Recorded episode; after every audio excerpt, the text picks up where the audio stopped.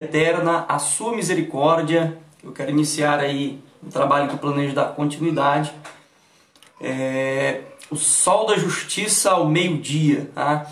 Sempre ao meio-dia, entre doze a uma hora, eu quero estar aqui fazendo menção de um versículo e uma reflexão acerca dele, tá?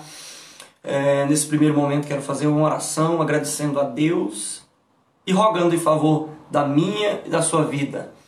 Altíssimo e Todo-Poderoso, esperança da Igreja de Israel, agradecemos e celebramos ao Senhor e ao bendito nome do Senhor por este momento, por esta oportunidade, pela Tua Palavra, que traz esperança, proteção, liberdade, livramento e ricas bênçãos baseadas nas promessas que o Senhor deixou para aquele e aquela que se debruça sobre a Tua boa Palavra. Que assim o nosso coração, o nosso entendimento sejam abertos para receber e para compreender as riquezas da Tua graça, e assim também possamos contemplar ao Senhor e aprendermos da santidade, da formosura que há no Senhor nosso Deus. Por fé, em nome do Senhor Jesus. Amém. Louvado seja Deus. Agradeço a Deus pela mim e pela sua vida. Sem mais delongas, né? Eu quero fazer uma leitura em Eclesiastes, capítulo três, o versículo onze. Esse é o nosso versículo de hoje. Tudo fez formoso em seu tempo. Também pôs o mundo no coração deles, sem que o homem possa descobrir a obra que Deus fez desde o princípio até a terra.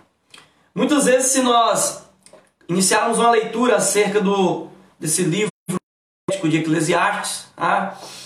É, nós vamos ficar aí desanimados, porque desde o capítulo um, Salomão vem e diz, é, vaidade de vaidade, tudo é vaidade, né?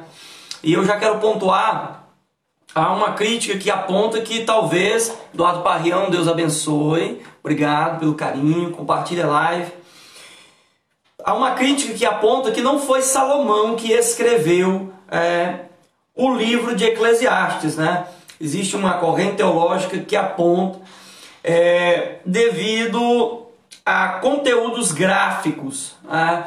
Devido à escrita, que não é palavras usuais da cultura é, do século do século dez aí, onde Salomão reinou. Porém, quando nós analisamos a sapiência, a sabedoria e a pontuação que faz que o pregador foi filho de Davi, filho muitas vezes quer dizer foi descendente, né? Nós podemos compreender que muitas vezes é, a sabedoria de Salomão foi encontrada, como está lá em primeira Reis, capítulo quatro, versículo trinta e dois, que ele escreveu ali, parece que foi mil provérbios e três mil cânticos, né? Então isso aponta que há sabedoria de Salomão envolvida nesse livro. Então alguém encontrou, alguém da família de Davi encontrou, né? E organizou, sistematizou toda essa sabedoria e sapiência de Salomão, né? E muitas vezes nós vamos fazer a leitura desse livro, nós vamos ficar assim desanimados, nós vamos pensar, não, Salomão está dizendo que não vale a pena fazer nada.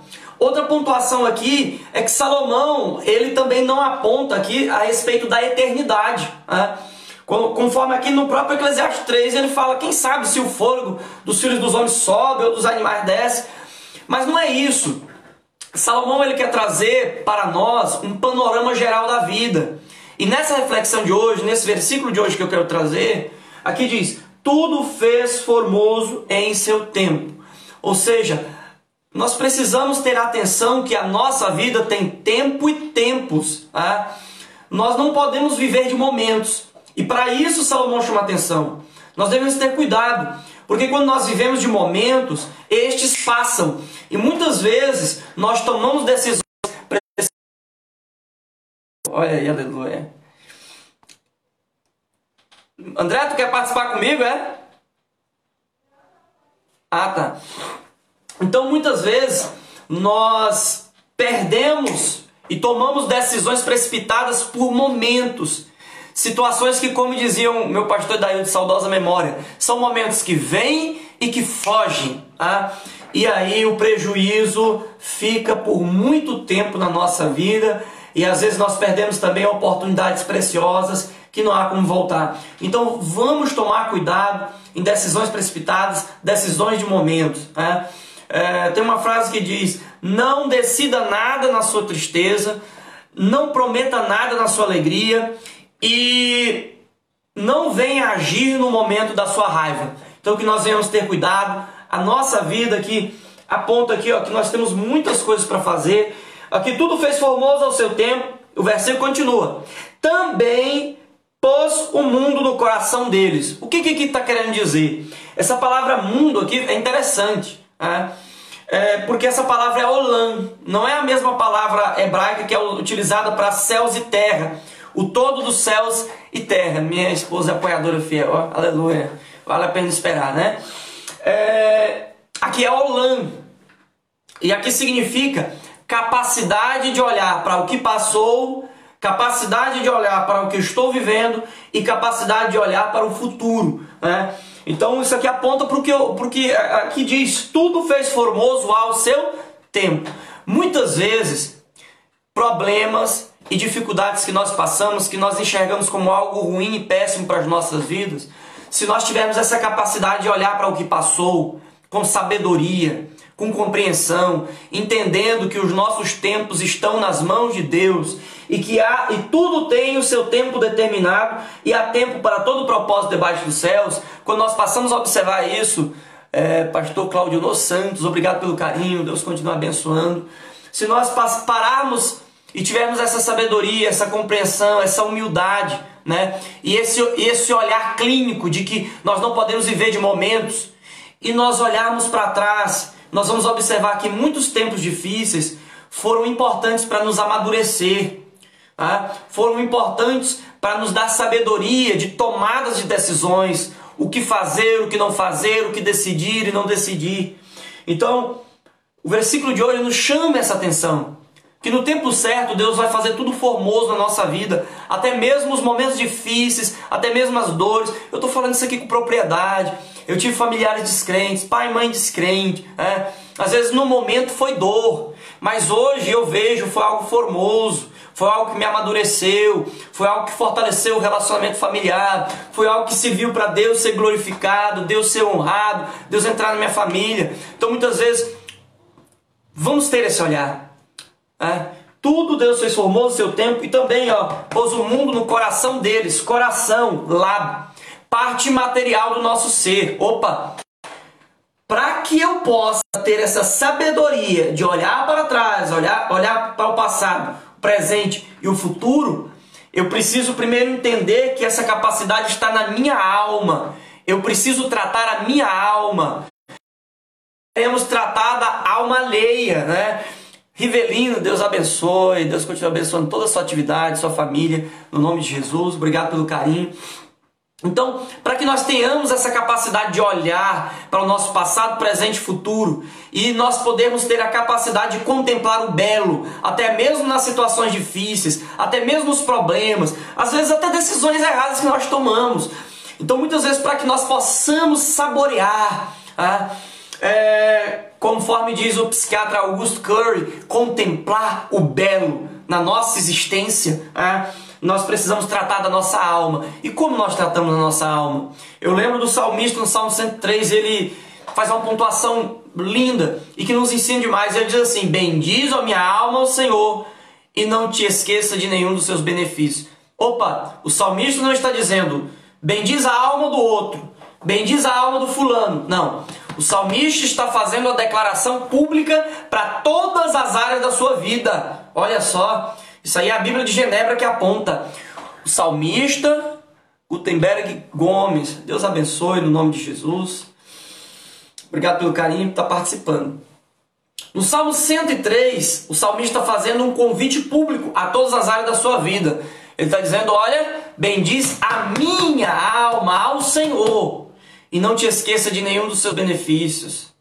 E tudo que há em mim, bendiga o seu santo nome. Todas as áreas da nossa vida tem que bendizer o nome do Senhor. Então nós só temos essa capacidade, não para o momento, mas para o passado, presente e futuro, se toda a nossa vida bendizer o Senhor, na, no nosso trabalho, na nossa família, nos nossos relacionamentos de coleguismo e de amizade, que são duas coisas diferentes, Posso ter colegas, mas não são amigos, e posso ter amigos que não são colegas. No meu relacionamento conjugal, no meu relacionamento ministerial e no meu relacionamento espiritual. Tudo que há em mim, bendigo o seu santo nome. Eu tenho que procurar o quê? Esperar em Deus que Ele faça tudo formoso. Gutenberg, erudito, reverendo, com quem eu tenho aprendido demais, Gutenberg Pimentel, pastor presidente da Assembleia de Deus, centenário, Deus continue concedendo êxito e vitória, Israel Silva, Deus continue abençoando no nome do Senhor Jesus, obrigado a todos pelo carinho. Então esse versículo nos chama a atenção que Deus faz tudo formoso ao seu tempo, e que nós precisamos ter essa esperança, precisamos ter essa confiança. Pastor Gutenberg, o senhor quer participar também? Tá, apareceu aqui, chama essa pessoa. É... Então nós precisamos saber disso. O Salmo cento e um, ou melhor, o Salmo primeiro, ele nos chama a atenção. Bem-aventurado, quão feliz é a pessoa que não anda segundo o conselho dos ímpios, não permanece no caminho dos pecadores e nem toma posição perpétua na roda dos escarnecedores. Antes tem o seu prazer, é verdade. Nós temos que fazer a nossa vida um tributo a Deus, que é o quê? Tendo meditar na lei do Senhor de dia e de noite. É aqui, ó, que Deus vai fazer a nossa vida formosa no tempo dele. Por quê? Meditando na lei do Senhor, nós seremos como a árvore plantada junto a ribeiro de água, a qual dá o seu fruto na estação própria. Olha só, no momento certo a nossa vida vai frutificar, naquilo que nós esperamos, na nossa família, vida espiritual, no nosso trabalho, né? Eu vi até uma frase esses dias: enquanto não chega o nosso tempo, às vezes não chegou o meu tempo, eu tenho que aprender, aprender a aplaudir o tempo dos outros, porque chegou o tempo de Deus na vida de alguém, e esperar que também chegue o tempo de Deus na minha vida. Isso é uma sabedoria, às vezes é doído, né? Mas esse livro é um livro, Eclesiastes é um livro que está contido nos livros poéticos, poéticos, poesia, livros de sabedoria, livros que contemplam a vida, os momentos, a cultura, a história, os acontecimentos de...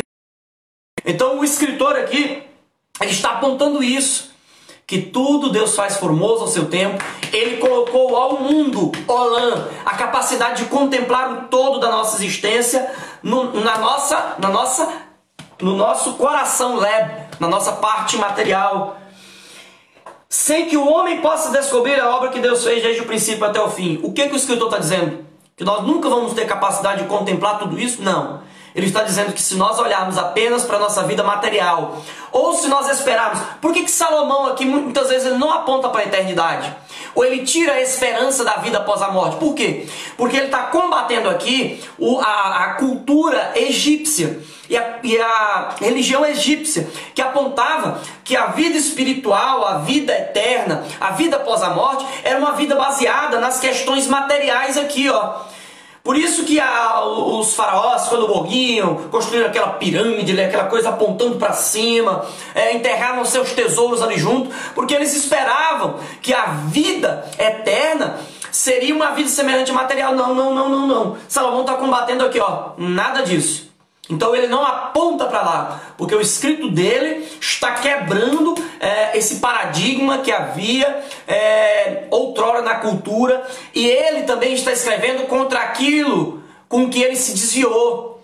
Dá uma lida lá, Primeira Reis, parece que é entre os capítulos nove ao onze, ali Salomão se desvia, se entrega às culturas pagãs, começa a usar como modelo para a sua vida as outras religiões que não tinham Deus como o Senhor, né? Que não tinha fé no único e soberano Deus. Ouve, Israel, o Senhor teu Deus é o único Deus. Então nós temos que ter cuidado e não, nós não pegarmos esses paradigmas para a nossa vida, senão nós não, não vamos conseguir contemplar o belo. Isso vai ser momentâneo, vai ser passageiro, vamos tomar decisões momentâneas. Então, todos nós que cremos em Deus, tá? Aquele que às vezes não confessou o Senhor como Salvador, ao crente que confessou o Senhor como Salvador, isso aqui é uma chamada de Deus para nós, para que Deus possa e faça com todo o seu poder tudo formoso ao seu tempo nas nossas vidas. Louvado seja o Senhor. Este é o versículo do Sol da Justiça ao meio-dia, para mim, para você, e eu quero orar por você que participou, às vezes não está, por aquele que ainda está participando e por aqueles que ainda vão participar. Nos ajude, compartilhe. Eu vou deixar no meu canal do YouTube Suficiência das Escrituras e tenho certeza, o meu propósito é que a minha e a sua vida seja enriquecida, prestando esse pequeno serviço na obra de Deus. E assim vamos orar. Altíssimo e soberano, dono da palavra que é, foi e sempre será verdadeira e poderosa sobre a vida do homem, e baseado na nossa fé, na nossa obediência e na nossa submissão a esta palavra, o Senhor faz tudo formoso ao seu tempo nas nossas vidas, porque deixaste ricas promessas de ordem espiritual, material, familiar, laboral, ministerial, que é em favor das nossas vidas, baseado na própria obediência, no cumprimento e no amor que nós devemos ter aos teus benditos mandamentos que orientam as nossas vidas e nos dá sabedoria para escolhermos o bem e o bom e para permanecermos com esperança, sim, e paciência, aguardando a tua promessa, tudo formoso ao seu tempo. Nós sabemos que o Senhor é que tem pensamentos ao nosso favor para dar a nós o fim que nós esperamos, o resultado que nós esperamos. Assim, ajuda-nos, abre os olhos espirituais da compreensão e do entendimento para podermos aprender da Tua Palavra e pormos em prática das nossas vidas e sermos em Ti coroados com êxito e vitória. Assim nós oramos e nós agradecemos por fé, em nome daquele que é o nosso Senhor, o nosso Salvador, Jesus Cristo. Amém. Deus continue. Em nome do Senhor Jesus, Alain Alves, diácono Alain Alves, pregador, Deus abençoe. Obrigado a todos por permanecer. Pastor Gutenberg, Deus continue conservando o Senhor nessa humildade. A humildade precede a honra, louvado seja Deus.